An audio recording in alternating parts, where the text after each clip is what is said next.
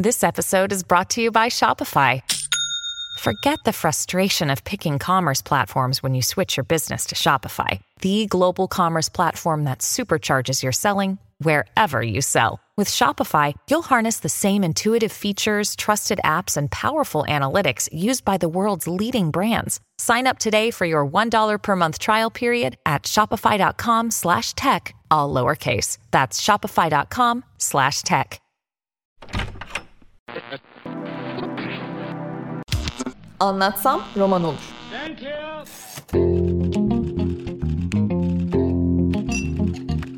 Bazı kültür sanat konuşmaları.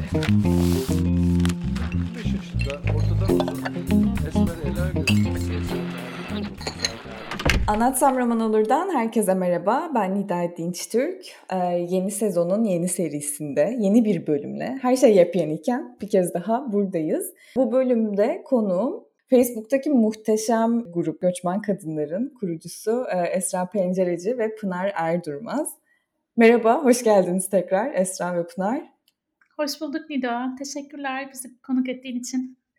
Yani ben teşekkür ederim bu kadar şahane bir oluşuma imza attığınız için ve aslında var olduğunuz için. Ee, ben göçmen kadınları daha göçmen olmadan fark edip ne kadar büyük bir topluluk ve ne kadar harika bir komünite diye çok etkilenmiştim. Ve aslında her zaman bunun üstüne konuşmak için bir araya gele gele zamanla arkadaş olduk e, Esra ile ve Pınar'la. E, bu yeni seriye başladığımda da göçmenlik psikolojisini aslında Esra ve Pınar'dan başka kimseyle konuşamayacağımı fark ettim. Çünkü aracılık ettikleri e, bu grup, Göçmen Kadınlar grubu aslında atanamamış büyük bir grup terapisi görevi görüyor diyebilirim dünyanın dört bir yanındaki tüm kadınlar için. E, göçmenlik sadece bir sıfat olarak kaldı aslında orada. Göçmen olmayan kadınlar için de şahane bir e, oluşuma dönüştü burası. E, ama ben önce e, sizinle daha önce karşılaşmamış kişiler için biraz kendinizden bahsetmenizi ve biraz belki göçmenlik hikayenizden söz etmenizi isteyeceğim. Esra sen başlamak ister misin? Ben Esra Pencereci. 5 yıldan biraz daha uzun bir süredir İrlanda'nın başkenti Dublin'de yaşıyorum. 6 yaşında bir oğlum var. Bundan 5 yıl öncesinde eşimin işi sebebiyle İstanbul'dan taşındık. Ben aslında yani İzmir'i, Ankaralıyım ama İstanbul'da çalıştım. Hani kendimi Türkiye'nin birçok yerine ait hissediyorum. İşimi bırakıp geldim. O esnada daha önce pazarlama sektöründe çalışıyordum İstanbul'dayken. Daha sonra burada bir buçuk yıldır, e, bir buçuk yıl boyunca e, çalışmadım. Çocuğumla ilgilendim. Sonra onun tam zamanlı kreşe başlamasıyla benim işe başlamam benzer bir zamanda denk geldi. Ve yaklaşık üç buçuk yıldır da bir teknoloji şirketinde çalışıyorum. Hukuk departmanında. E, göçmen kadınlar da Pınar ve benim göçmenlik hikayemize çok paralel bir şekilde beş buçuk yıl önce ortaya çıktı. Ve hep benim bir yandan uğraşım oldu. Yani hiçbir zaman bir iş değil, hani profesyonel bir gelirimiz yok bundan. Ee, ama sadece bir hobi de olmadı bizim için. Gerçekten bir uğraş oldu. Özellikle çalışmadığımız dönemlerde bence bizim için çok güzel bir kendini besleme ve dayanıklılık geliştirme kaynağıydı. Yani hakkını şöyle vermem gerekiyor göçmen kadınların da hani şunu farkındayız ve giderek daha çok farkına varıyoruz. Gerçekten senin dediğin gibi biraz grup terapisi ortamı ve insanların kendini yalnız olmadığını hissetmesini sağlıyor.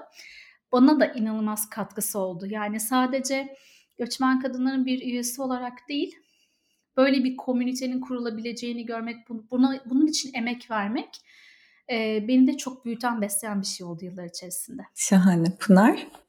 Evet ben de ee, Esra'nın hikayesine benzer bir şekilde aslında işte e, ben de eşimin işi nedeniyle yurt dışına taşındım. Aslında e, Ankaralıyım. Ankara'da doğdum, büyüdüm ve okudum. Daha sonra çalışmak için İstanbul'a taşındım. Ee, İstanbul'da işte 13 yıl boyunca hem pazar araştırması hem de pazarlama iletişimi sektörlerinde çalıştım. Esra'yla iş arkadaşı gibiyiz. Aslında hiçbir zaman aynı şirketlerde çalışmadık ama benim vaktiyle çok yalnız çalıştığım iş ortamında Esra başka bir şirkette çalışırken bana iş arkadaşlığı yapıyordu bazı başka müşterilerimle birlikte. O yüzden aslında bizim hikayemizde galiba hep uzaktan uzağa bir dayanışma vardı. Hı hı. E, ne yaptık? Biz büyük oğlum olan Atlas dünyaya geldiğinde işte eşim zaten genelde iş hayatını yurt dışında geçirmiş bir insandı mesleği nedeniyle. Dolayısıyla bir gün mecbur kalıp onun işi nedeniyle yurt dışına taşınacağımızı başından tanıştığımız günden beri tahmin ediyorduk ama farklı farklı ülkeler konuşulurken e, tam oğlumuzun birinci yaş gününde Montreal'e, Kanada'ya işi nedeniyle taşındık. Burada yaklaşık beş buçuk yıldır yaşıyoruz ve aslında buraya expat olarak geldik. Daha sonra e, göçmen olmak istedik. Kalıcı oturumumuzu aldık derken ben önümüzdeki pazartesi günü artık vatandaşlık için yemin ediyorum. Gerçekten? Ve tam da bölümün yayınlanacağı güne denk geliyor. Böyle kutluyor olabiliriz belki de. garip bir duygu yani böyle e, onunla ilgili ben de sonra kendimde bir şeyler yazmak ve anlatmak istiyorum. Çok garip e, hikayeler, çok büyük emekler var ve bilmiyorum herkes dışarıdan bakarken farklı anlamlar yüklüyor olabilir ama içinden geçen insan için güzel olduğu kadar biraz böyle acı da bir hikayesi var bence. Kolay gelmiyor çünkü. Kolay yaşanmıyor bu süreçler. Neyse neticede biz işte beş buçuk yıl önce Montreal'e iş nedeniyle yerleştik. Ben de o dönem bir yaşındaki bir bebeğin annesiydim.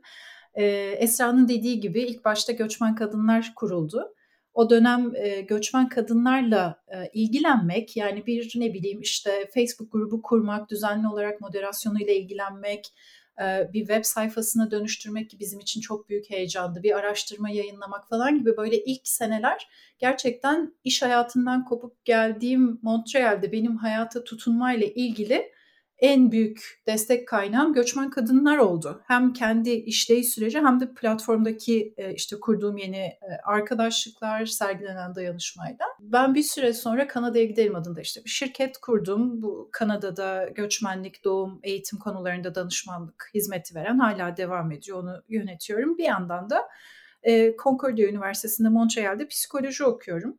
bu da herhalde işte belki bahsederiz göçmenliğin beraberinde getirdiği bir imkan. Ee, şu anda işte seneye mezun olmayı heyecanla bekliyorum. Peş peşe iki mezuniyet bekliyor gibi hissettim Pınar. Pazartesi günkü e, mesele bir mezuniyet neredeyse. E, bir de bir sene sonra bir tane daha. bir de hatırı yani ayıp olacak. Bir çocuğum daha var. İsmi Nova. Ve aslında iki çocuk annesiyim. Ama bir tek Atlas'tan bahsedebildim. İki tane oğlum var e, onlarla birlikte artık e, Kanada için de tekrar taşınmamız gerekti. Artık Toronto'ya yakın bir şehirde yaşıyoruz biz de. E, burada bakalım bir süre daha buradayız. Aslında şunu hatırladım. Siz hem kendi hikayelerinizi hem göçmen kadınların hikayesini anlatırken grubun ismi başlangıçta göçmen annelerdi. Ve aslında Atlas'la Eren'in yaşları çok yakın ve sizin göçünüz de çok yakın. Ee, sanki tam o anda bir tür e, hangi sıfatın önde olduğuna karar verememişsiniz gibi hissettim ve çocuklar biraz büyüyünce bir dakika biz kadındık ve oraya geri dönmeliyiz gibi bir şey olmuş sanki değil mi? Şöyle e, bence eğer yanılıyorsam lütfen beni uyar. Biz göçmen kadınları o dönem kurarken hiç kadın mı olsun diye zaten düşünmedik. Çünkü ikimiz de Esra'yla e, o dönemki alışkanlıkla da farklı Facebook gruplarının üyesiydik ve genelde üye olduğundan gruplar işte annelerdi. Hı e, annelerin yaptıkları bebek bakımına dair e, çeşitli eylemlere ilişkin gruplardı. Dolayısıyla niye hani e, göçmen mi olsun işte gurbetle ilgili başka bir kelime mi kullanalım diye düşündük ama anneler üzerine hiç düşünmedik açıkçası. Bize çok olağan geldi. E, fakat bir yerden sonra baktık ki grubun içinde konuşulan konular annelikle sınırlı değil ki. Ayrıca grup da sadece anneler için bir grup da değil. Yani anne olmayan kadınlar da var. İşte farklı birçok profilden üyemiz var. Dolayısıyla niye kadınlar için daha kapsayıcı bir hale getirmiyoruz diye düşünerek pandemi zamanında, pandeminin başlarında göçmen annelerden göçmen kadınlara geçiş yaptık. Biraz otomatik bir kabullenme vardı yani en başta. Çok sorgulanmış bir e, annelik kavramı çok sorgulanmış bir kavram değildi. Bir de galiba şey göçmek hani sıfırdan başlamak ve hayata yeniden tutunmaya çalışmak ya sanırım önce onları hayatta tutmaya çalıştığınız için de refleksif olarak göçmen anneler olarak ortaya çıktı. Ben de ilk karşılaştığımda hiç bu arada yadırgamamıştım. Zaten öyle olmalı ya ne olacak gibi bir anne olmamama rağmen ve bir yandan da anne değilim ama grubun içindeyim. Hani ben de gruba kabul edildiğimde. Ee, sonra siz grubun ismini değiştirmeye karar verdiğinizde aa evet ya diye ben de de bir aydınlanma anı olduğunu hatırlıyorum. Esra sen bir şey söylemek ister misin bu dönüşümle ilgili? Esasında çok böyle kendiliğinden de bir geçiş oldu o tarafa doğru. Bize Zaten arada sırada üyelerden hep şöyle bir soru geliyordu. Yani anne değilim ama grubun adı neden anneler? Ve biz diyorduk ki herkes açık bir grup, anne olmak şart değil. Biz bu, cevabı böyle bin kez falan verdikten sonra grubun adını sonuna değiştirmeye karar verdik. ee, ve belki ilk haftasından itibaren neredeyse annelikten ziyade göçmenlik ve kadınlık ekseninde dönmeye başladı içerikler, konuşmalar, sorular, cevaplar. O, o zamanlarda sanırım bilgi alma ihtiyacımız daha ziyade çocuklarla ilgiliydi. Şu an geri dönüp bakınca onlar üzerinden bir şeyler sormak belki daha kolaydı. İşte kreş, bakıcı, doktor bulmak, aile hekimine ulaşmak, işte ateş düşürücü markası yani herhangi bir şey insan kendisiyle ilgili bir şey sorma noktasına böyle bir, bir alt kademede geçiyor belki. Hani Doğru. ilk önceliğimiz onlar gibi hissediyorduk. Şu an yeni taşınan çok fazla insanın heyecanına, telaşına, endişesine tabii şahit oluyoruz göçmen kadınlar vesilesiyle ya da yaşadığımız yere yeni gelen yeni komşularımız, arkadaşlarımız vesilesiyle. Ve genelde herkesin telaşı çocuklar üzerinden oluyor. Onu da görüyoruz. Ee, öte yandan onun altında herkesin bastırmaya çalıştığı ya da belki kendisinin bile çok fark etmediği kendisiyle ilgili telaşlar var. Yani hep ikinci planda gözüküyor ama bizim genelde herkese önerdiğimiz şey yani çocuklar çok çabuk alışıyor, çok çabuk adapte oluyor her şeye. Ee, işte hani biraz da insanın o esnada kendisine de çok öncelik vermesi gereken bir dönem aslında çocuğa iyi gelebilmek için, çocuğu destekleyebilmek için o esnada. Biz bunu muhtemelen göçmen kadınlarda çok hızlıca evrilerek zaten görmüş olduk.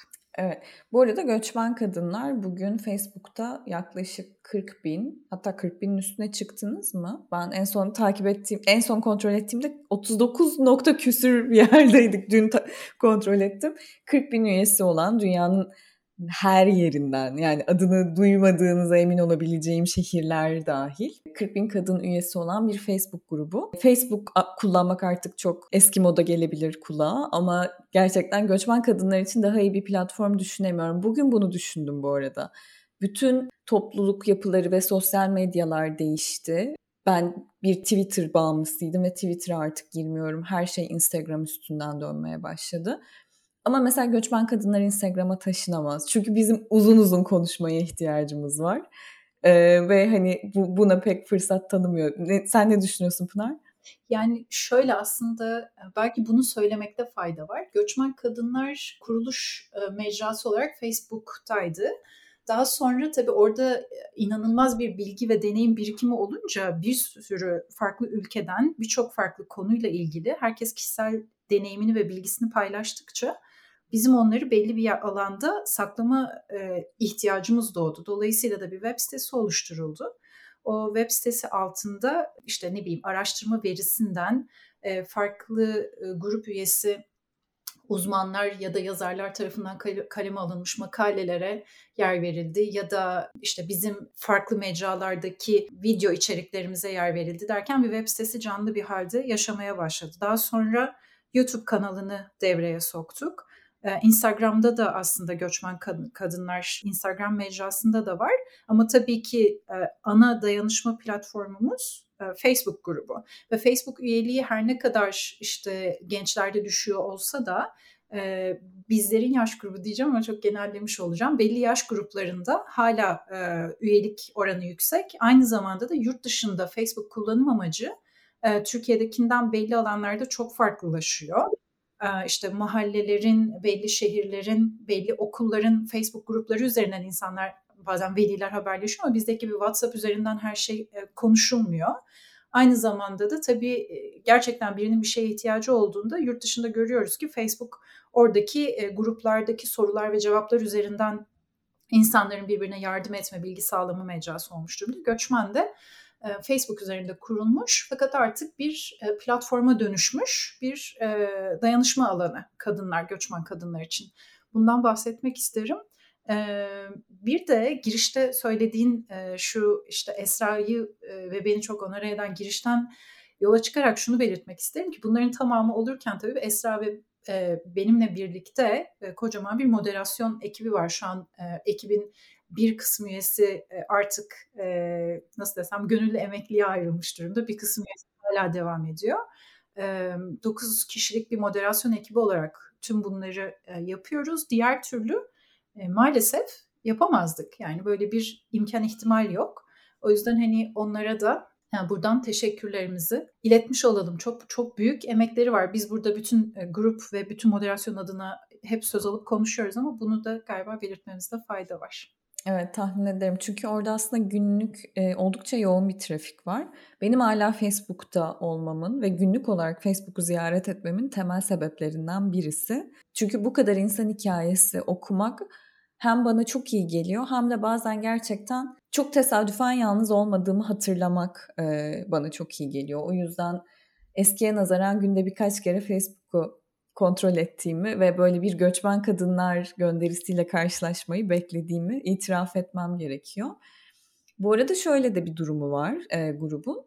Anonim olarak da post paylaşabiliyorsunuz ve bir şey sorabiliyorsunuz. Bu aslında bizim belki yıllardır arkadaş olduğumuz insanlarla ve komşularla dahi konuşamadığımız mahrem ama çok hayati konularda e, kadınların dertlerini anlatmaları ve aslında seslerine ses bulmalarına da fırsat tanıyor. Bu yanıyla da ben çok kıymetli buluyorum. Ama bugün e, aslında Hayvel'in katkısıyla kaydettiğimiz bu bölümde daha çok psikoloji e, odağında konuşalım istiyorum. Ben önce Esra'nın ve Pınar'ın göçmenlikteki psikolojik kırılma noktalarını dinlemek isterim. Sizin için o noktalar neler, nelerdi? Nasıl onardınız? Ve hala nerelerde takılıyorsunuz? Ayağınız nerelerde takılıyor gibi hissediyorsunuz diye merak ediyorum. Elbette. Şimdi göçmenlik yolculuğunda bir şeyleri hallettim ve onları katladım, bir kenara kaldırdım gibi e, başlamış bitmiş böyle doğrusal bir süreç olarak çok göremiyorum açıkçası. Bu yani gerçekten bir yolculuk ve hala bir yerlerindeyim. Bütün göçmenlikle olup olabile- ilgili olup olabilecek bütün sorunları atlattığımı da düşünmüyorum. Ama muhakkak ki tabii ki ilk 5 yılda özellikle ilk 2 yıl bence kırılma. İlk 2 yılda çok fazla problemi çözmeye çalıştım diyeyim en azından hani %100 çözdüm dersem haksızlık ederim gibi geliyor bütün o süreçleri.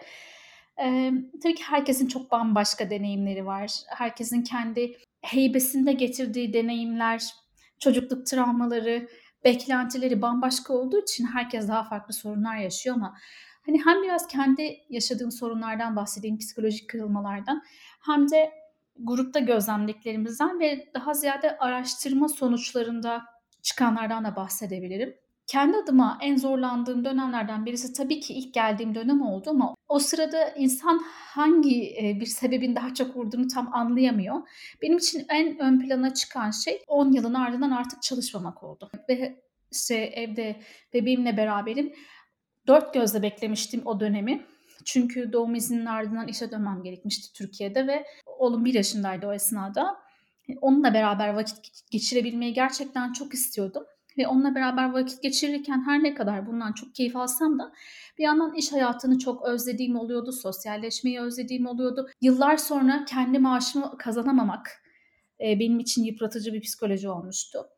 Ve bir de kimlik tabii ki yani çalışma hayatı ve benim kendime kattığım kazanımlar sürekli bir öğrenme halinde olmak, e, sosyalleşme halinde olmak önemli bir e, parçasıymış benim kimliğimin. Bunu kaybetmiş gibi hissettim. Dolayısıyla Muhtemelen en çok bu değişim benim e, varoluşsal sorgulamalara iten şeylerden birisi oldu. Ben neden çalışmak istiyorum?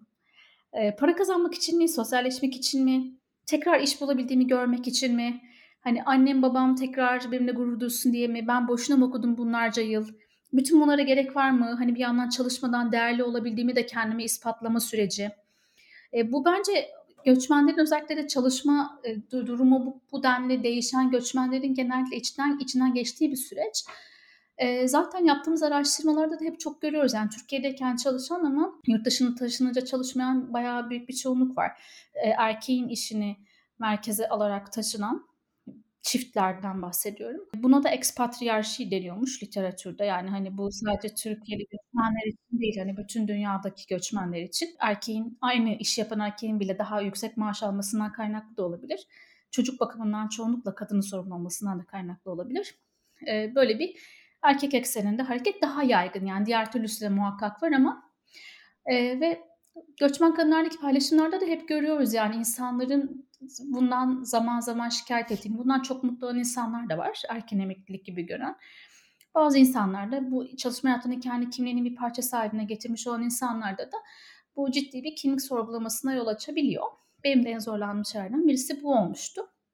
İkincisi de tabii ki pandemi. Yani şimdi o çok büyük bir gerçeklik. Sağlık sistemine yeterince güvenemediğimiz ve hani normal koşullarda bile doktorlara kolay ulaşamadığımız bir sağlık sisteminde bir de küresel bir sağlık krizi yaşamak üstüne çok zor oldu. Kendimiz için mi korkalım, Türkiye'deki ailemiz için mi korkalım çünkü bütün uçaklar iptal oldu. Ben hep annem benim ağlardı telefonlarda. Ben buna bir alıştım. Hani çünkü öncesinde de ben İstanbul'da yaşıyordum, o İzmir'de yaşıyordu. Bir hasretlik durumumuz vardı ve annem duygularını çok fazla ifade eden bir insan.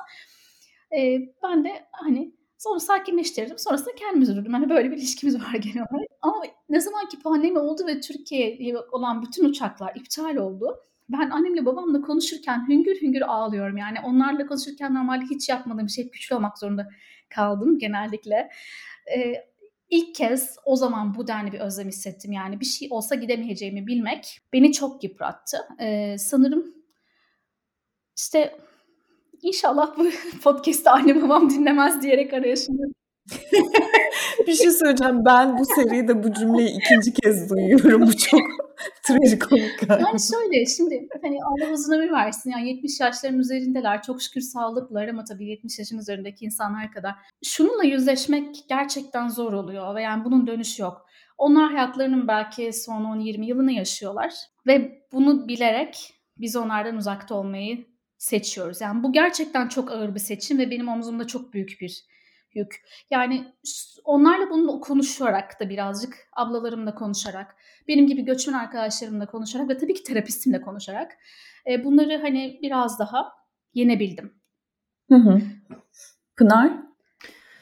Ee, yani sorduğun soru öyle bir soru ki şimdi evet çok büyük bir şey sordum ben de fark ettim sonra bir yandan hepsini merak ediyorum tutamadım kendimi affedersin e, ikimizin de tabii yani yıllar olduğu için mesela birinci yılda konuşsaydık belki bu kadar anlatacak psikolojik olarak bizi bu kadar zorlamış işte olmazdı başımızda ama artık hani yıllar geçtikçe hem bazı şeyler boyut değiştiriyor hem de tabii ki içinden geçtiğin süreçler hem sayıcı artıyor hem de bir şekilde farklılaşıyor nitelik olarak da.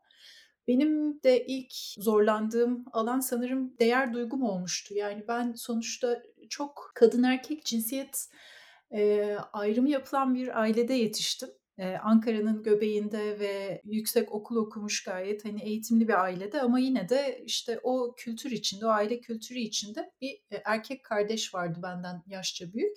Dolayısıyla benim hayatım zaten bir kız çocuğu olarak hep yapabileceğimi gösterebilmek ve ben yaparım beni bir rahat bıraksanız aslında ben neler yapacağım demekle geçmişti ve onun sonunda da işte okullar okumuştum masterlara kabuller almıştım. Bunlar benim için mesela çok büyük başarılardı. Sonra iş bulmuştum. İşte başka bir şehre taşınmıştım o iş için. Bunlar zaten bizim aile için çok şeydi yani zorlayıcı süreçlerdi. Çünkü biraz kız başına nereye gidiyorsun? Muhabbeti yapılırken.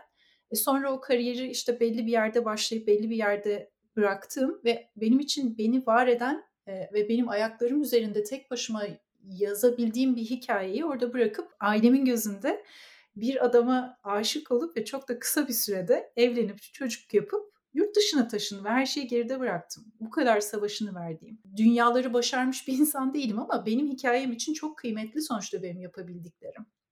E, bu kadar değer verdiğim bir şeyi geride bırakınca kendimi süper değersiz hissettim ve bu e, değeri kendimde nerede bulduğum, bu değerin kaynağının ne olduğunu anlamakla yıllar geçti. Yani Esra ile çok dertleştik. Biz Esra çok iyi bilir ve hatırlar. Yani ne yaparsam yapayım hiçbir zaman değerli bulamadım bir türlü kendimi. Bunun e, tabii ki tek sebebi göçmenlik değildir. Belki bizi dinleyen şimdi uzmanlar varsa onlar farklı farklı çözümlemelere gidiyorlardır. Fakat göçmenlik içinizde olan o duyguyu çok tetikleyen bir süreç, çok insanı zorlayan bir süreç. Dolayısıyla da ya da yani hiç aklınıza gelmeyecek şeylerin bir anda gündeminizin tam orta yerine düşmesine sebep olan bir süreç. Dolayısıyla da ben bu değer duygusuyla çok zaman geçirdim. Ben ne yapıyorum diye. Sepin İncer'in kitabını okuduysanız bilmiyorum. O kitapta sürekli Sepin İncer der ki biz burada ne yapıyoruz yani. O kitap beni çok etkilemişti. Zaten hani çok güzel bir hikayesi vardı.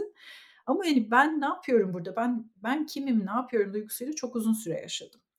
Onun dışında bu Esra'nın da söylediği kimlik kaybı, o kimliğin yeniden inşası oldukça uzun zaman aldı. Yani biraz önce bahsettiğim şirket mesela kurmuş olmak Esra sağ olsun beni hep yüreklendirir ve der ki ya bu şirket kurdum. Fakat benim için e, Türkiye'de yaptığım, yaşadığım hayattan yaptığım işlerden sonra bu benim için yeterli olamıyordu yani. Ben ne zaman ki okumaya başladım yeniden, üniversiteyi kazandım ve aslında dünyanın çok basic işlerinden birini yapmaya başladım. Öğrenciyim ben ama şu an mesela kendimi bu kimlik kaybı, yeniden kimlik inşası ve değer duygusuyla çok barışık hissettiğim bir dönemdeyim. Yani öğrencilik bana çok çok iyi geldi. Doğru bir seçim e, yapabildi ama bunun tam 5 sene aldığını görüyorum. E, bu zamana gelene kadar belki evet ondan da bahsetmek lazım. Expat olarak biz buraya geldik. Dolayısıyla dışarıdan bakılınca çok avantajlı bir hayat. Gerçekten de çok avantajlı bir hayat. Çünkü niye? Hazır iş teklifiyle geliyorsunuz ve belli bir imkanla başlıyorsunuz hayatı. Bir göçmen gibi ben Türkiye'den göç edeceğim. Artık Türkiye'de değil başka bir ülkede yaşamak istiyorum kararıyla çıkmıyor ekspatlar Türkiye'den. Onlar iş amacıyla bir yere gidip yerleşip Orada işte ertesi gün tekrar maaş kazanmaya devam edip belli bıraktıkları hayat standartına yakın bir standartla evet yaşıyorlar. Fakat diğer yandan hayatlarında büyük bir belirsizlik oluyor. Çünkü İşle bir yere gittiğinizde e, benim eşim inşaat sektöründe, inşaat sektöründe çok fazla gerçekten e, dalgalanma oluyor. Dolayısıyla da e, bir yıl bir yerdeyseniz o bir yılın içinde bile bazen e, beş kere altı kere farklı proje ihtimalleri ortaya çıkabiliyor. Dolayısıyla benim de bu geride kalan e, son işte 3-4 ayımı saymazsak geride kalan 5-5,5 yılın çoğunda biz nerede yaşayacağız, şimdi nereye taşınıyoruz diye bir sürü belirsizlikle baş etmem gerekti tek başıma olsam belki daha kolay baş edebilirdim. Ama yanımda önce bir bebek vardı, sonra iki bebeğe çıktı. Sonra bir göçmenlik alma isteği ve vatandaşlık alma isteği doğdu. Dolayısıyla da hani bir karar alırken artık sizi bağlayan bir sürü farklı kriter olmaya başladı. Bu esnada benim eşim bir noktada iş değiştirip başka bir ülkeye taşındı ve ben Kanada'dan vatandaşlık almak istediğim için Küçük oğlum burada dünyaya geldiği için Kanada vatandaşıydı. Büyük oğlum ve ben ve eşim vatandaş değildik. Dolayısıyla çocuklar arasında da bir ayrım olmasın istediğimizden eşim Roma'ya taşındı İtalya'ya ve ben burada küçük oğlum bir haftalıkken e, çocuklarla kaldım. Yani ben gitmedim onunla Roma'ya. Bu pandemiden 9 ay önce olan bir olay. Ee, yeni doğmuş bir bebek ve yeni abi olmuş bir 3 3,5 yaş çocuğu ve lohusa ve sağlık sorunları olan ben çok eşime böyle büyük ihtiyaç hissettiğim ve çok özlem duydum. Hala şimdi konuşurken çok zorlanıyorum o süreçten. Öyle bir dönemde burada vatandaşlık için yalnız kaldım. Bunlar tabii ki vermesi kolay kararlar değil, vazgeçmesi kolay değerler de değil. Ailenin bir aradalığı, işte çocukların babalarından sizin sevdiğiniz insandan ayrı kalmanız vesaire. Neticede eşimin gittiği o dönemde ben yine sağ olsun her ikimizin de ailesi ve arkadaşlarımız çok yardımcı olsalar da yalnız bir dönem geçirdim ve o dönemden bana çok güzel böyle anksiyeteler kaldı. Yani ister istemez olan üst üste üst üste üst üste olan sağlık problemleriyle birlikte. Şimdi işte e, vatandaşlığı önümüzdeki hafta alırken e, nur topu gibi anksiyetemi de göğsümde taşıyorum. Yani o, böyle o sürecin bana getirdiği böyle bir e, psikolojik zorluk oldu. Bunun dışında Türkiye'de olan her olay yurt dışındaki bizleri çok etkiliyor. Dolayısıyla psikolojik olarak ne zaman zorlanıyorsunuz? Kırılma noktaları nedir Pınar diye sorarsam işte yakın zamanda yaşanan e, patlamadan, e, terör saldırısından tut depreme kadar, e, herhangi bir açıklamaya kadar e, her Türkiye'deki vaktiyle bizleri çok etkilemiş, bizlerde toplumsal olarak travma yaratmış olayın tekrar ya da hatırlatması niteliğindeki herhangi bir olay bizim için gerçekten çok zorlayıcı oluyor. Dolayısıyla onları nasıl aşarız? Bir gün aşabilir miyiz? İnan bilmiyorum yani çok deneyimli göçmenlerle de konuştuğumuzda hala herkesin çok canının yandığını görüyorum. Sadece bununla baş etmek için yine gruptan sağ olsun Ervin Aydın Keleş'le bir söyleşimiz olmuştu. Ervin o zaman demişti ki yani duyarlı olmak başka bir şey ama yaşanan her olayı içselleştirerek bunun acısını her daim birebir içinde yaşatmak çok yıpratıcı bir şey. Dolayısıyla biraz mesafelenmekte fayda var. Yani gündemden mi kaçmaya çalışıyorsun? Her gün 10 haber okuyorsan bire mi düşürüyorsun? Hiç mi bakmıyorsun? Ya da hani bir şekilde yüzeysel olarak bir duyarlılık mı sergiliyorsun? Bir şekilde mesafelen demişti ve ben şimdi bunu yap- yapmaya çalışıyorum. Meslek olarak da eğer ileride bu alanda uzmanlaşırsam zaten insanların acısıyla üzülmeye başladığında bu işin içinden çıkılmaz bir hale geleceği için belki bu kası geliştirmekte de fayda olabilir. Bunun dışında ben uzattım ama bir, birkaç bir şey daha söylemek istiyorum. Tabii lütfen lütfen. Şimdi biz taş yani yurt dışında yaşarken bir neticede benim Roma'daki eşim buraya geri döndü. E, ve Montreal. Güzel haber. Evet güzel haber. Çok güzel haber. Pandeminin hepsini bir arada geçirdik.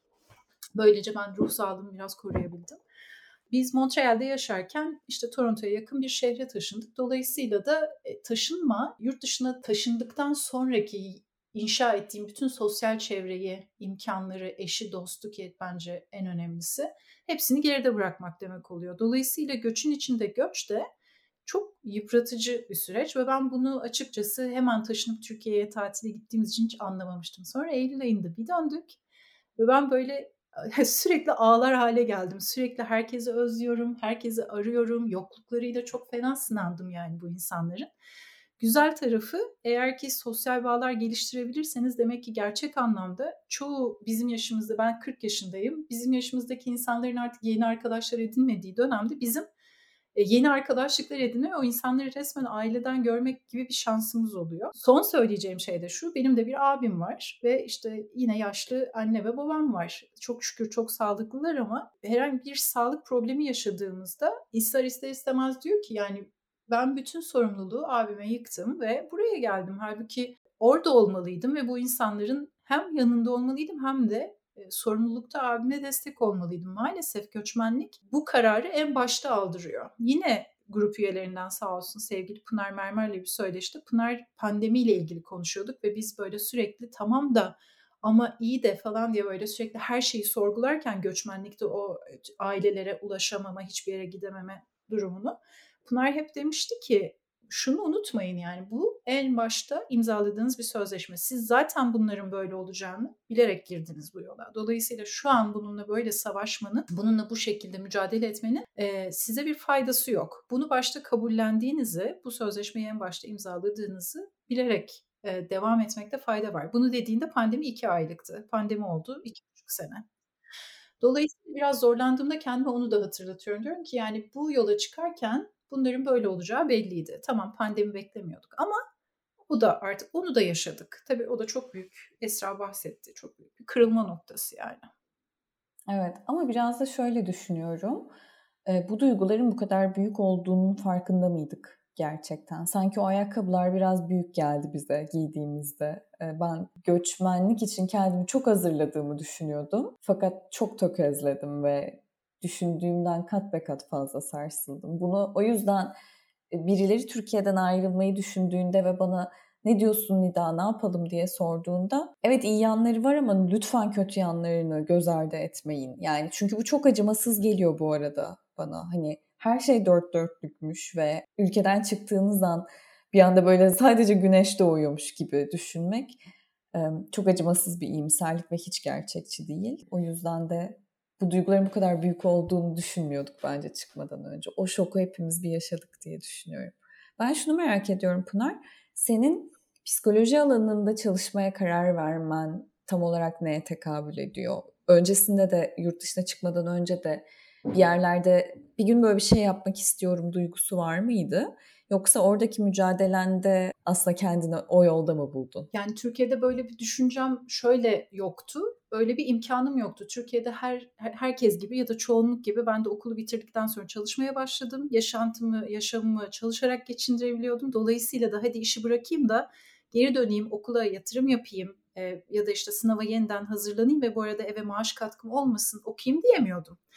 E, şu an burada da gayet ayrıcalıklı bir konum olduğunu kabul ediyorum. Çünkü ben şu an e, işte tamam bir yandan şirketim e, işliyor ama Toronto'da yaşıyorum artık. Girip bir işte çalışıp e, eve ben de işte katkıda bulunabilecekken okula yatırım yapıyorum. Hem zaman hem de maddi olarak.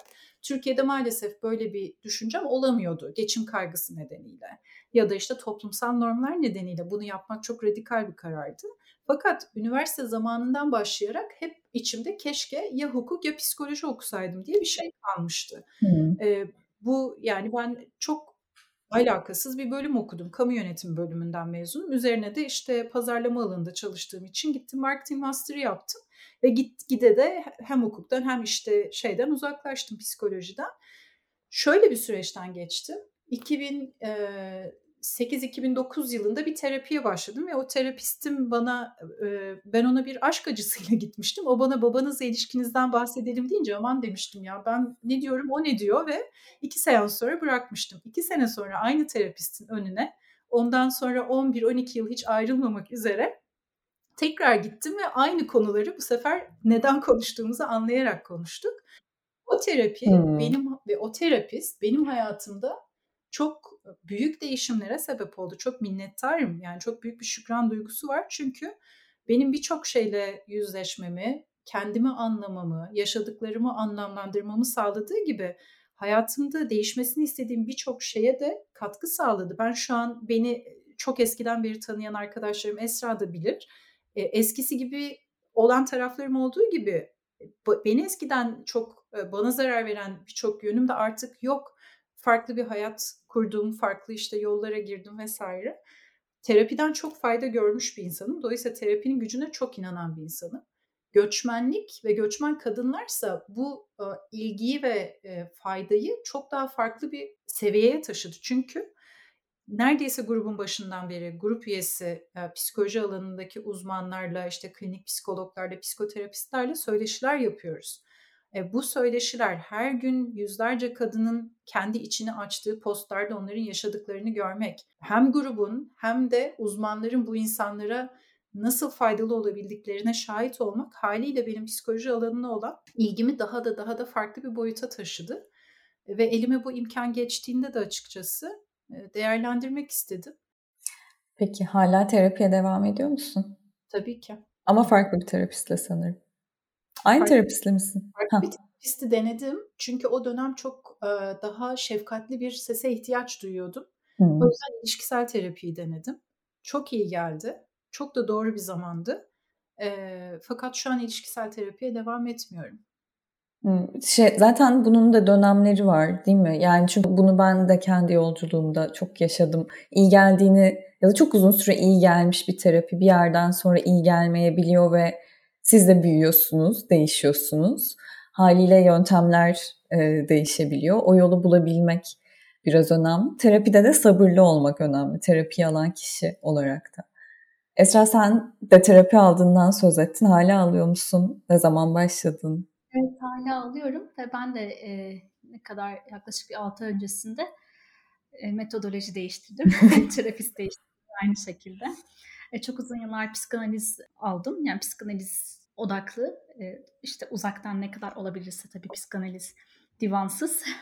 Önce psikanaliz temelli bir psikoterapi aldım. Çok uzun yıllar. E, tabii ki hani anne baba bile değil benim ana rahmindeki halime varana kadar hani çok geçmişe e, dayanan bir terapi yöntemiydi. Bence çok iyi geldi. Hani muhtemelen pandemiyi bu terapisiz atlatmak daha zor olurdu. Hep diyorum yani bence bir insanın kendisine yapabileceği en en, en güzel şey terapi almak.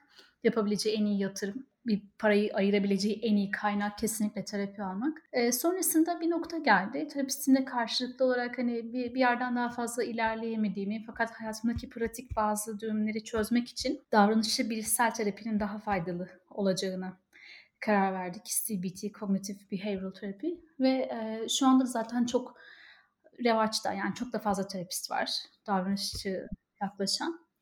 Daha sonra ben de davranışçı yaklaşan bir terapiste devam ediyorum yine Türkiye'den.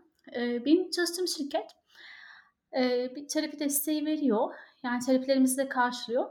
Ama terapistlerin hepsi İngilizce konuşuyor. İrlandalılar e, ya da Amerikalılar. E, bunu denedim ilk başta.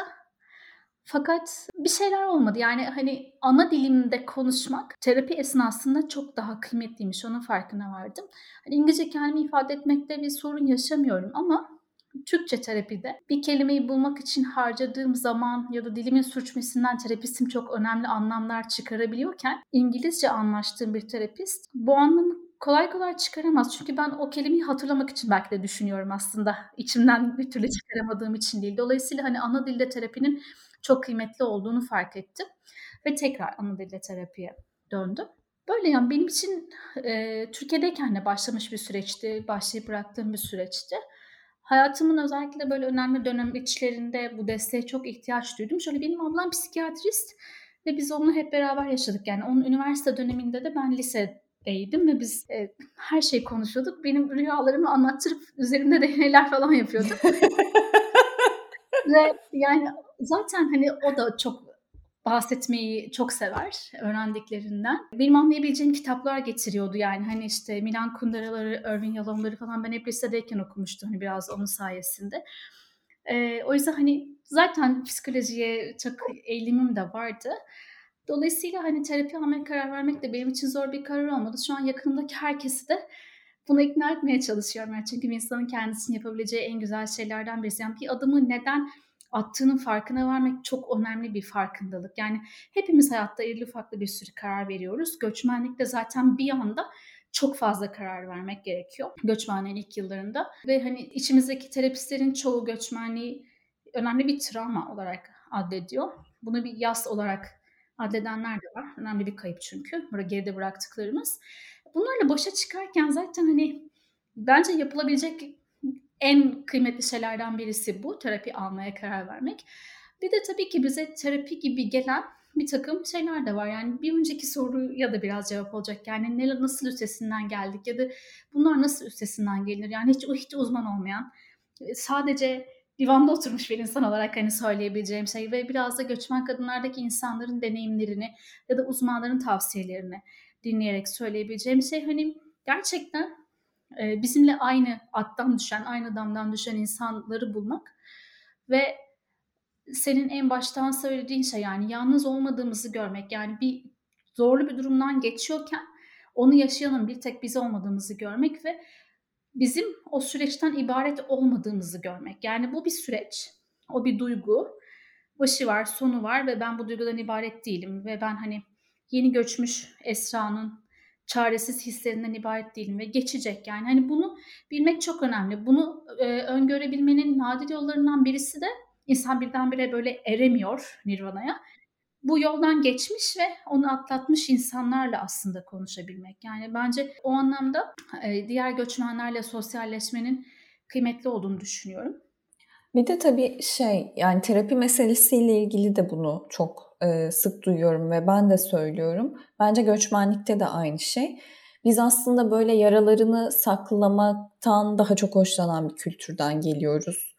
E, ama aslında tam da bu süreçlerde en çok yaralarımızı göstermeye ve e, e, çünkü şöyle sen yara izini gösterdiğinde karşı taraf da gösteriyor ve o zaman e, bir dakika aslında e, kimsenin hayatı mükemmel değil ve e, ben bu hayattan tek darbe yiyen kişi değilim. Gerçeğiyle yüzleşiyorsun.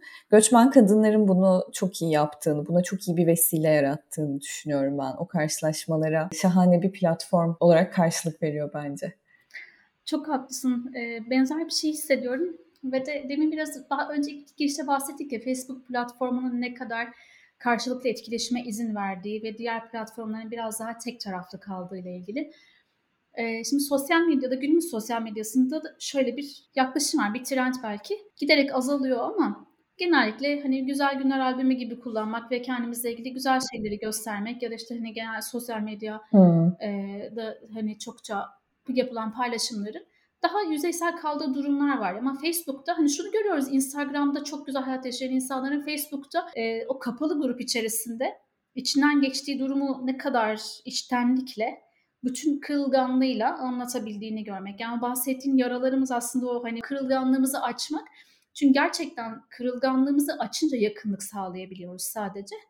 Ve ancak karşıdaki insanın kırılgan olduğunu görünce de biz kırılgan olabilmeye cesaret ediyoruz. Yani o anlamda e, karşılıklı etkileşim kuran bir komünite çok kıymetli bence de. Günlük hayatta bile yani hani yüz yüze karşılaştığımız herkesle bu denli kırılgan olabilmeye cesaret edemiyoruz esasında. Ee, terapi meselesinde terapinin online olması, ve artık fiziken bir araya gelemeden terapi almak konusu tartışılıyor ya ve zaten bizim başka lüksümüz yok göçmenler olarak. Ana dil kesinlikle çok önemli. Esra'nın söylediklerinin hepsinin altına imza atarım. Ana dilde terapi almak adına. Bu durumda da çoğunlukla online bir formüle muhtaç kalıyoruz. Ve ben şeyin tarafında değilim. Baştan da tarafımı söyleyeyim. Terapi mutlaka fiziksel olmalı ve o zaman gerçek etkisi hissedilir tarafında değilim. Buna mecbur olduğum için değil. Gerçekten bundan da fayda gördüğüm için. Diğer taraftan göçmen kadınlar özelinde de ben bu e, yanılgının yıkıldığını düşünüyorum. Hayatında hiç karşılaşmamış insanlar birbirine iyi geliyor burada.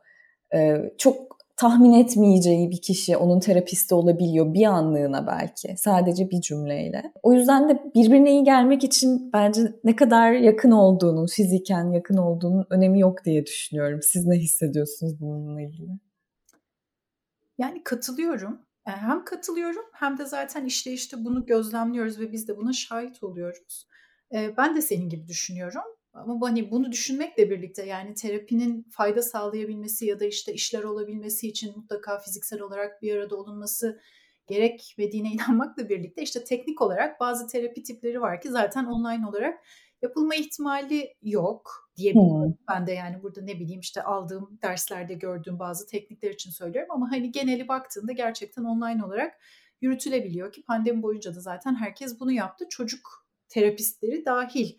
Yani bazı çocuk terapistleri online'ı tercih etmezken pandemiyle birlikte e, hasta kabul etmek zorunda kaldılar ve çocuklar dahi online olarak terapi alabildiler. Göçmen kadınlarda gerçekten birbirini hiç tanımayan, isim ve Facebook profilinden başka bir tanışıklığı olmayan, farklı sorular altında birbirlerinin yorumlarını okuyarak ya bu da benim kafama çok uyan bir kızmış diyen bir sürü insan var ve e, birbirlerine bir şekilde yakınlık hissediyorlar.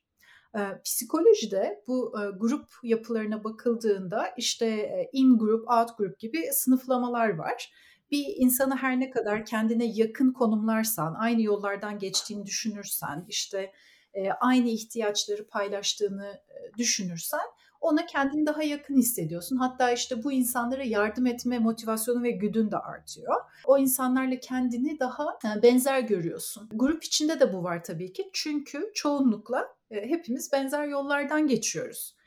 İşte yalnızlık duygusunu ortak olarak paylaşıyoruz. Yardıma çok ihtiyacımız oluyor ve çoğu insan zaten bizimle aynı durumda oluyor. Çok yorgun bir hayat yaşıyoruz. Hem zihinsel olarak hem fiziksel olarak. Çocuklarla ilgili bazı konularda çok yalnız kalıyoruz, çok çözümsüz kalıyoruz. Bazen kendimizle ilgili konularda çok çözümsüz kalıyoruz ve gerçekten bazı insanların fiziksel olarak görüşebilecekleri kimseleri yok. Ben bazen kendi Instagram hesabımda bir şeyler yazdığımda, Montreal'deki mesela dostlarımla ilgili güzel şeyler söylediğimde çok üzülüyorum. Çünkü bazı insanlar dönüp diyorlar ki ya Pınar ne kadar şanslısın. Böyle bir ağ kurabilmişsin kendine. Benim hiç olmadı. Ve bu benim için çok üzücü oluyor. Hatta bunları paylaştığıma bazen pişman oluyorum yani başka bir insanda böyle bir duygu yarattığım için. Çünkü bu insan da yıllardır yurt dışında yaşamasına rağmen yok böyle bir ağ gelişememiş. Kaldı ki hani benim de böyle pat diye olmadı yani. Beş buçuk yılın atıyorum belki pandemiyle birlikte daha kemikleşen bir küçük grup insandan bahsediyorum. Hiç kimsesi olmayan bir insan için de şimdi online arkadaşlıkların çok büyük bir anlamı var tabii ki. Çünkü insan konuşma ihtiyacı hissediyor. E ben şu an bir şehirde yaşıyorum, başka bir şehirde okuyorum. Dolayısıyla her hafta Ankara-İstanbul arası bir mesafeyi gidip geliyorum. E, sınıfta hiç arkadaşım yok. Çok enteresan bir şekilde eğitim yüz yüzeye döndüğü halde. Çünkü derse girip öbür derse koşup oradan trene yetişip eve dönüyorum falan. Benim bütün e, gerçekten e, hayatım Instagram hesabım göçmen kadınlarda konuştuğum ve WhatsApp'ta çok bir adet gruba üyeyim. İşte bizim kızlarla, moderasyondaki arkadaşlarla birlikte. Oradaki muhabbetten başka arkadaşlık kurabildiğim fiziksel, sosyal hiçbir imkanım yok benim. Ama bu bana o kadar iyi hissettiriyor ki ben şimdi nasıl kalkıp da her şey sadece fiziksel boyutla yaşanırsa gerçektir diyebileyim. Yok yani maalesef böyle bir şey, maalesef de değil yani böyle bir şey bence doğru olmaz. Pekala. şeyi söyleyeceğim. Şimdi böyle konuştuğumuzda göçmen kadınlar birazcık Güzin abla köşesi gibi de duyuluyor olabilir. Öyle de değil. Yani şöyle şeyler de oluyor. Kızlar ben bugün çok aptalca bir şey yaptım diye gelip hani o gün çok başına gelen çok komik şeyleri de anlatabiliyor burada kadınlar. O anlamda da yani böyle siz o gün çok kötü bir gün geçiriyor olabilirsiniz ama birisinin çok absürt bir hikayesiyle karşılaşıp da orada gülmeye başlıyor olabilirsiniz. Bu hikaye göçmenlikle ilgili oluyor çoğunlukla. Ama bazen hiç onunla da ilgili olmuyor. Kadınlık haliyle de ilgili oluyor. Böyle görünmez bağlarla birbirine tutulmuş bir kız kardeşlik ağı gibi e, bir yere dönüştü günün sonunda göçmen kadınlar bence. Yani sadece şu, şu ana kadar psikolojik destek tarafından bahsettiğimiz için de biraz böyle hani dert çeşmesi gibi konumladık. E, ama hani sadece dertlerimizden bahsettiğimiz bir yer değil senin dediğin gibi. Hani komikliklerin dışında birbirimizi bence beslediğimiz yerlerde oluyor. Yani işte birbirimize hani kitap, film, dizi tavsiyeleri ya da işte günlük hayatta çok pratik tavsiyeler. İşte okuldaki bir öğretmenle nasıl konuşmak, doğru yoğurdu nasıl bulmak, şehrin öbür tarafındaki kebapçı yani hani gerçekten bir göçmenin hayatı için çok önemli olabilecek bir takım bilgiler ya da işte mesela Kanada için muhtemelen doğru kıyafet yani çok e, önemli bir bilgi olsa gerek diye düşünüyorum. Bu gibi e, önemli bilgiler de paylaşılıyor. Biraz böyle hani başucu kaynağı gibi bir tarafı da var yani bence psikolojik destek ağının yanı sıra. Şimdi bu dörtler çeşmesi gibi olmak e, negatif bir şey gibi sound ediyor ama şimdi şöyle bir tarafı var kadınların. Erkeklerden daha farklı olarak yaptıkları ve gayet de bu konuda iyi oldukları. Bizler dikkatimizi böyle zor süreçlerden geçerken gerçekten yaşadığımız zorluklara fokus etme konusunda üstün bir ırkız kadınlar olarak erkeklere göre. Dolayısıyla da bunu günlük yaşantımıza da yansıtıyoruz. Mesela herhangi bir zorlukla karşılaştığında erkekler gidip işte kafalarını dağıtacak bir şeyle uğraşırken biz aslında o içinden geçtiğimiz şeye kafa yoruyoruz. Bazen bunu böyle gerçekten kara kara düşünerek yapıyoruz. Bazense yine kadınlara özgü bir başa çıkma yöntemiymiş bu. Ee, kendi işte kız arkadaşlarımıza, arkadaşlarımıza, dostlarımıza açılmayı tercih ediyoruz. Buna e, co-rumination diyorlarmış. Bu şeyde kız kıza dertleşme işte problemler üzerine konuşma ve bu sayede zorluklarla baş etme yöntemi. Mesela şeyden çok şaşırmıştım ben. Yani erkekler aşk acısı yaşadıklarında kadınlardan daha uzun süre yaşıyorlarmış. İşte bunu böyle bir ilişki ömür boyu sürmelidir düşüncesine katılan erkeklerin oranı kadınlara göre daha yüksekmiş. Normalde hani kadına atfedilen şeyler vardır ya işte biz isteriz aman evlenelim aman hayat boyu beraber öyle değil aslında kadınlar. Dansa erkekler baş etme yöntemlerinde bizden biraz daha zayıf kaldıkları için bizim göçmen kadınlarda yaptığımız kafa kafaya verip sohbet etmek, bir grupla dertlerimizi paylaşma aslında bizim elimizi zorlukla baş etmede çok güçlendiren bir şeymiş. Bir de Doğru ondan aslında. bahsetmek istedim size. Doğru Öyle. aslında. Ben şunu söyleyecektim. Benim grupta en dikkatimi çeken şeylerden birisi insanlar ailelerine karşı çok eleştirel bakabilmeyi öğreniyorlar ve böylece aslında kendi problemlerinin kendi hataları olmadığını kabul edebilmeye başlıyorlar. Bence bu Türk toplumunda çok büyük bir tabuydu. Aile çok kutsal, suçlanmaz, edilmez. Fakat e, oradaki konuşmaların bir yandan maalesef çok sevgisiz büyümüş insanları ne kadar cesaretlendirdiğini ve kendileriyle nasıl yüzleştiklerini, sonra da doğru biçimde mesafe koyarak kendilerini nasıl feraha kavuşturabildiklerini görüyorum. Benim açımdan e, en çarpıcı sonuçlardan birisi buydu grupta. Hala öyle bu arada. Yani dili geçmiş zamanla konuşmama gerek yok. Ee, ben en çok buna şaşırdığımı söyleyebilirim açıkçası. Çok da kıymetli buluyorum e, bu yüreklendirmeyi bu arada. Madem bundan bahsediyorsun yani insanların annelerini, babalarını, ailelerinden gelen değerleri sorgulayabilecekleri bir alan yarattığı gibi ben bu hafta şuna çok şaşırdım. Yani grupta yani eğlenceli şeyler de oluyor derken bence bu baya benim için komikti bilmiyorum sizler için nasıl olacak. Bizim grupta e, sürekli narsist eşlerden konuşuyoruz. Evet Pınar. bir erkekten bahsedildiği noktada hemen birçok üye diyor ki eşiniz narsist, narsist, narsist falan böyle havada uçuyor narsist cümleler. Ondan sonra bugün işte bu hafta dersteyiz. E, narsistik kişilik bozukluğundan bahsediliyor tahtada kocaman yazmış hoca. Demiş ki bunun zaten e, hayat boyu devam etme oranı işte prevalence rate dedikleri şey yüzde bir ile iki arasında değişiyor ve zaten toplumda da çok yaygın değil. Allah'ım diyorum yani bütün hepsi demek ki bizim gruptaki eşlerde. Çok şaşırdım gerçekten. Toplumda bu kadar yaygın olarak bilinen ve herkesin üzerine böyle atılan sen narsistsin, narsistsin etiketine rağmen maalesef gerçekte bilim bunun olmadığını söylüyor. Ama bizim gruba herhangi bir insan bir günlüğüne gelse der ki vay be bütün narsistlerin eşleri burada toplanmış. Ee, tabii ki yani ben bunu öğrenci diliyle anlatıyorum. Eminim uzmanlar farklı yorumlayacaktır. Çok o davranışların başka başka anlamları ve belki narsist kişilik bozukluğuna yakın tarafları vardır ama grubun böyle komik bir tarafı da var yani. Hepimiz narsistleri gördük ve böyle tanıma konusunda süper uzmanlaştık artık. Çünkü yıllardır bu eşleri konuşuyoruz haliyle. Evet gerçekten. Fakat şöyle hissettim Pınar. Esra'nın ablası gibisin. Hani Esra'nın ablası psikiyatri okurken Esra'yı kullanıyormuş. Onun üstüne test yapıyormuş ya. Sen göçmen kadınlar grubunu kullan. Sanki bir tür deney alanına çevirmişsin gibisin. Sahillerinde okumaya başladım. Posteri okuyor okuyor. sonunda Bu arada çok hakkın. Gerçekten çok hakkın yani. Peki e, bu konuyla alakalı yani göçmenlik ve aslında terapi meselesiyle alakalı bunu her bölümün sonunda bütün konuklarıma soruyorum.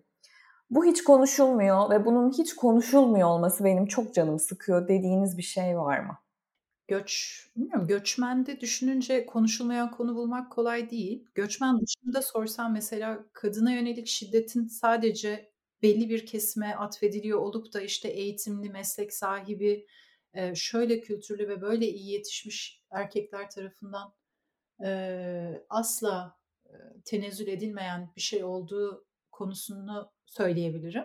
Ama göçmene dönünce mesela bunu da konuşuyoruz. Yani bunu da görüyoruz ve buna da çok üzülüyoruz tabii ki. Biraz önce söylediğin şu samimiyetle işte kendi kırılgan olduğumuz noktaları Esra da bahsetti. Açma konusunda bence biz çok cömertiz göçmen kadınlarda. Anonim postlar Facebook'un sağladığı altyapı, teknik altyapı da bunu çok mümkün kılıyor.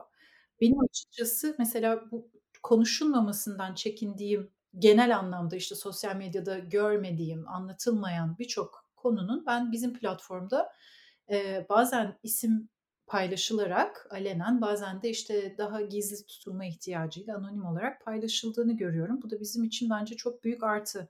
O da senin söylediğin yere bağlanıyor. Bunu gören birçok insan da bundan fayda sağlıyor. Kendi pay yani herkes konuşabilir zannediyoruz ya bir kere öyle bir şey yok. Birçok insan konuşamıyor. Hep grupta 5 yıldır var olmuş ve asla ağzını açıp bir tek kelime kuramamış, bir tek cümle yazamamış. Bundan çok bunu çok zorlanarak e, yaşayan bir üye geçen senelerden birinde Esra hatırlar bize bir mail gönderdi ve dedi ki o dönem ama yani gerçekten eşine narsist e, tanısı konmuştu. Ben dedi bu eşimle sizin gruptaki e, postları okuyor okuyor eşimin durumuyla yüzleştim ve onu tedavi olmaya yönlendirdim ve benim hayatım çok değişti. Yani hiç post çıkmamış ama işte bizim e, moderasyon grubuna mesaj gönderip böyle bir e, bizi çok mutlu eden aynı zamanda tabii duygulandıran bir paylaşımda bulunmuştu. Dolayısıyla herkes konuşuyor zannediyoruz ama herkes konuşamıyor. E, ama konuşanlardan, konuşulanlardan fayda sağlıyorlar ve oldukça da cömert olduğunu düşünüyorum paylaşan herkesin deneyimini anlatmada. Kesinlikle öyleler. Bu çok güzel bir hikayeymiş bu arada. Evet. Esra? Ee, psikolojik bir sorun olarak paylaşılmayan bir şey düşünce ben de bulamıyorum grupta. Yani dediğin gibi diğer Türkçe sosyal medya ortamlarında ya da elbette ki yüz yüze ortamlarda asla konuşulamayacağını düşündüğüm şeyler çoğunlukla konuşuluyor. Biraz evvel bahsettiğin insanların kendi anne babaları ile ilgili kendilerine bile itiraf etmekte çok zorlandığı duygular mesela. Yani grupta açıklıkla konuşuluyor bence artık bunlar. Veya kendilerinin başına gelmiş, çocuklarının, yakınlarının başına gelmiş çok büyük travmalar. Yani şimdi hani belki burada bahsetmemek daha doğru olur ama hani gerçekten büyük travmalardan bahsediyor, bahsediyorum. Ciddi istismar ve ihmallerden. E bunlardan bahsediyor olmak, yani bunlar çoğunlukla sadece terapistimize bahsedebildiğimiz şeyler ya da çok yakın arkadaşlarımıza belki. Hani bunlardan bahsedebiliyor olmak bence şu anlamda çok kıymetli. Bunu hiç konuşamamış insanlara cesaret vermesi değil bir yana. O yine konuşmasa bile Pınar'ın dediği gibi gelen cevaplardan ve desteklerden kendisine de bir pay çıkarması, işte yalnız olmadığını görmesi ve belki şu çok oluyor biz bilmiyoruz çoğunlukla insanlar arka planda yorum yapanlar ve okuyanlar birbirleriyle tanışıyorlar özel mesaj atarak. Yani orada bir nasıl yaşadığımız mahallede bir network kuruyoruz ya da şehirde. Facebook'ta da sanki yani göçmen kadınlar grubunda benzer problemleri yaşayan insanlar birbirlerini buluyorlar. Yani mesela Şöyle şeyler de oluyor yani eşcinsel göçmen kadınlar da birbirlerine mesela orada vuruluyor. iyi bir destek network'ü kurmak adına.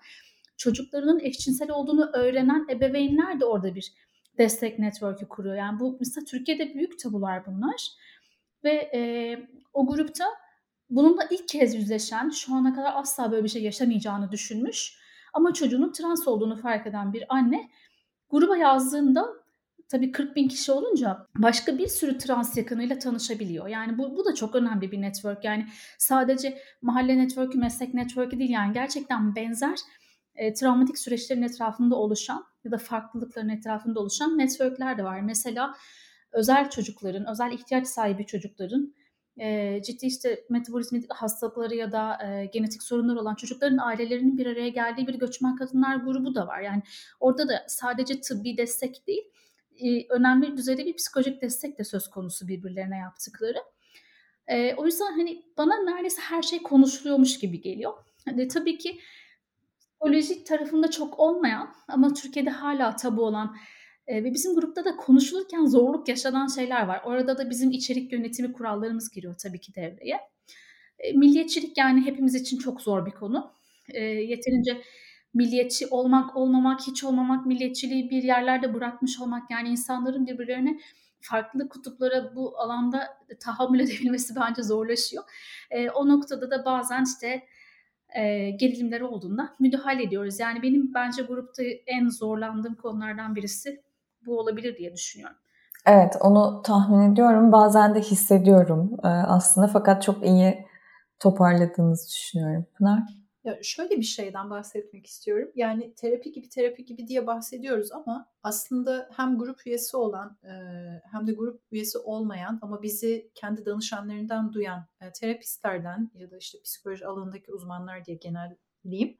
Hep şunu duyuyoruz ki göçmen kadınlar Facebook grubu bir psikolojik girişim gibi bir grup terapisi sağlayan bir girişim gibi işliyor gerçekten dünyada da tarihsel olarak baktığınızda çok işte büyük toplumsal travmalara sebep olan dünya savaşı gibi süreçlerde ya da işte çok büyük ne bileyim bir patlama sonrası gelişen ihtiyaçlar gibi durumlarda farklı farklı işte terapi yöntemleri gelişiyor. Mesela o anki sorunu hızlı bir şekilde çözmek için daha işte mikro gruplar, mikro hizmetler geliştiriliyor ya da grup terapilerine başlanıyor e, göçmene de baktığınızda göçmen de aslında bir grup terapisinden farklı işlemiyor. Hiçbir grup terapisi büyük ihtimal 40 bin kişiyle eş zamanlı olarak tabii ki gerçekleşmiyor. Fakat uzmanlar diyorlar ki bunun bir farkı yok. Çünkü siz oraya bir post açıyorsunuz, onun bir erişimi oluyor. O erişim gösteren gösterilen grup içinden birileri çıkıp size yorumda bulunuyorlar. Dolayısıyla siz o sürecin içinden birçok insanla birlikte geçmiş oluyorsunuz. O anki ihtiyacınız her neyse. Bunu biraz daha profesyonel bir boyuta taşımak istiyoruz. Yani göçmenin her daim göçmen kadınların bir e, sivil toplum kuruluşuna dönmek gibi bir evet amacı var, bir isteği var. Fakat öyle hayatlar yaşıyoruz ki sen de o hayatlardan birini yaşayan biri olarak tahmin edersin ki zaman konusu bizim için e, çok e, sıkıntılı bir konu ve çok gerçekten hani e, bizim hayatımızda pırlantalardan altınlardan daha değerli bir şey varsa o da zaman yani. Keşke gün 27 saat olsa hiçbir zaman olamayan bir şey. Dolayısıyla da işte zaman bulabilirsek eğer bu grup terapisi olma süreci üzerine daha profesyonel bir yapı oluşturup terapi alanını grup üyeleri arasında yine gönüllülük prensibiyle farklı bir boyuta taşımak istiyoruz. Daha büyük fayda yaratabileceğine eminiz yani bizim 40 bin kadın bir arada oluşturduğumuz platformun psikolojik destek anlamında kapatabileceği farklı ama gayet profesyonel bir e, alan olduğuna inanıyoruz. Umarım yapabiliriz. Çok çok güzel olur eğer yapabilirsek. Onu da belki ayrıca kutlarız yani. Ya bence kutlayacağız bir noktada. Ben öyle hissediyorum. Umarım. Şöyle sound etmek istemem. Çok pardon Esra. Yani kendimizi dev aynasında görmek gibi değil de genelde bizim grubun üyeleri olan uzmanlar bizim önümüze e, lütfen artık bakın bu konuyu atarlar. Yani biz genelde Esra'yla çünkü değil mi hani ne ki canım noktasında olduğumuzda onlar çıkar ve derler ki ya öyle değil bakın bu grup böyle bir alana hizmet ediyor. Dolayısıyla hani yanlış anlaşılmak istemem. Ama e, bizim değil aslında grupta konuşan insanların, grupta dayanışma sergileyen insanların hakkını teslim etmek gerekiyorsa o insanlar gerçekten birbirlerine terapi yapar haldeler. Pekala çok teşekkür ederim. Ee, o kadar iyi hissettim ki sizinle konuştuğum için. Ee, ve zaten orada olduğum için de çok iyi hissediyorum bu arada ama bu kadar uzun süre sonra böyle yoğun bir biçimde bunun üstüne konuşabilmek beni çok mutlu etti bu akşam. Biz teşekkür ederiz. Çok güzel bir söyleşiydi. Ne mutlu bana. O zaman bu bölümü böylece kapatalım. Aslında dünyanın dört bir yanından birbirine ses vermeye, birbirini iyileştirmeye çalışan kadınlardan bahsettik. Göçmenlikten ve terapiden e, yola çıkıp. E, hepsi iyi ki varlar diyelim tekrardan. E, Anlatsam Roman Olur'un bu bölümünde böylece bitirmiş olalım. Bir sonraki bölümde yeni konuğumla görüşmek üzere. Hoşçakalın.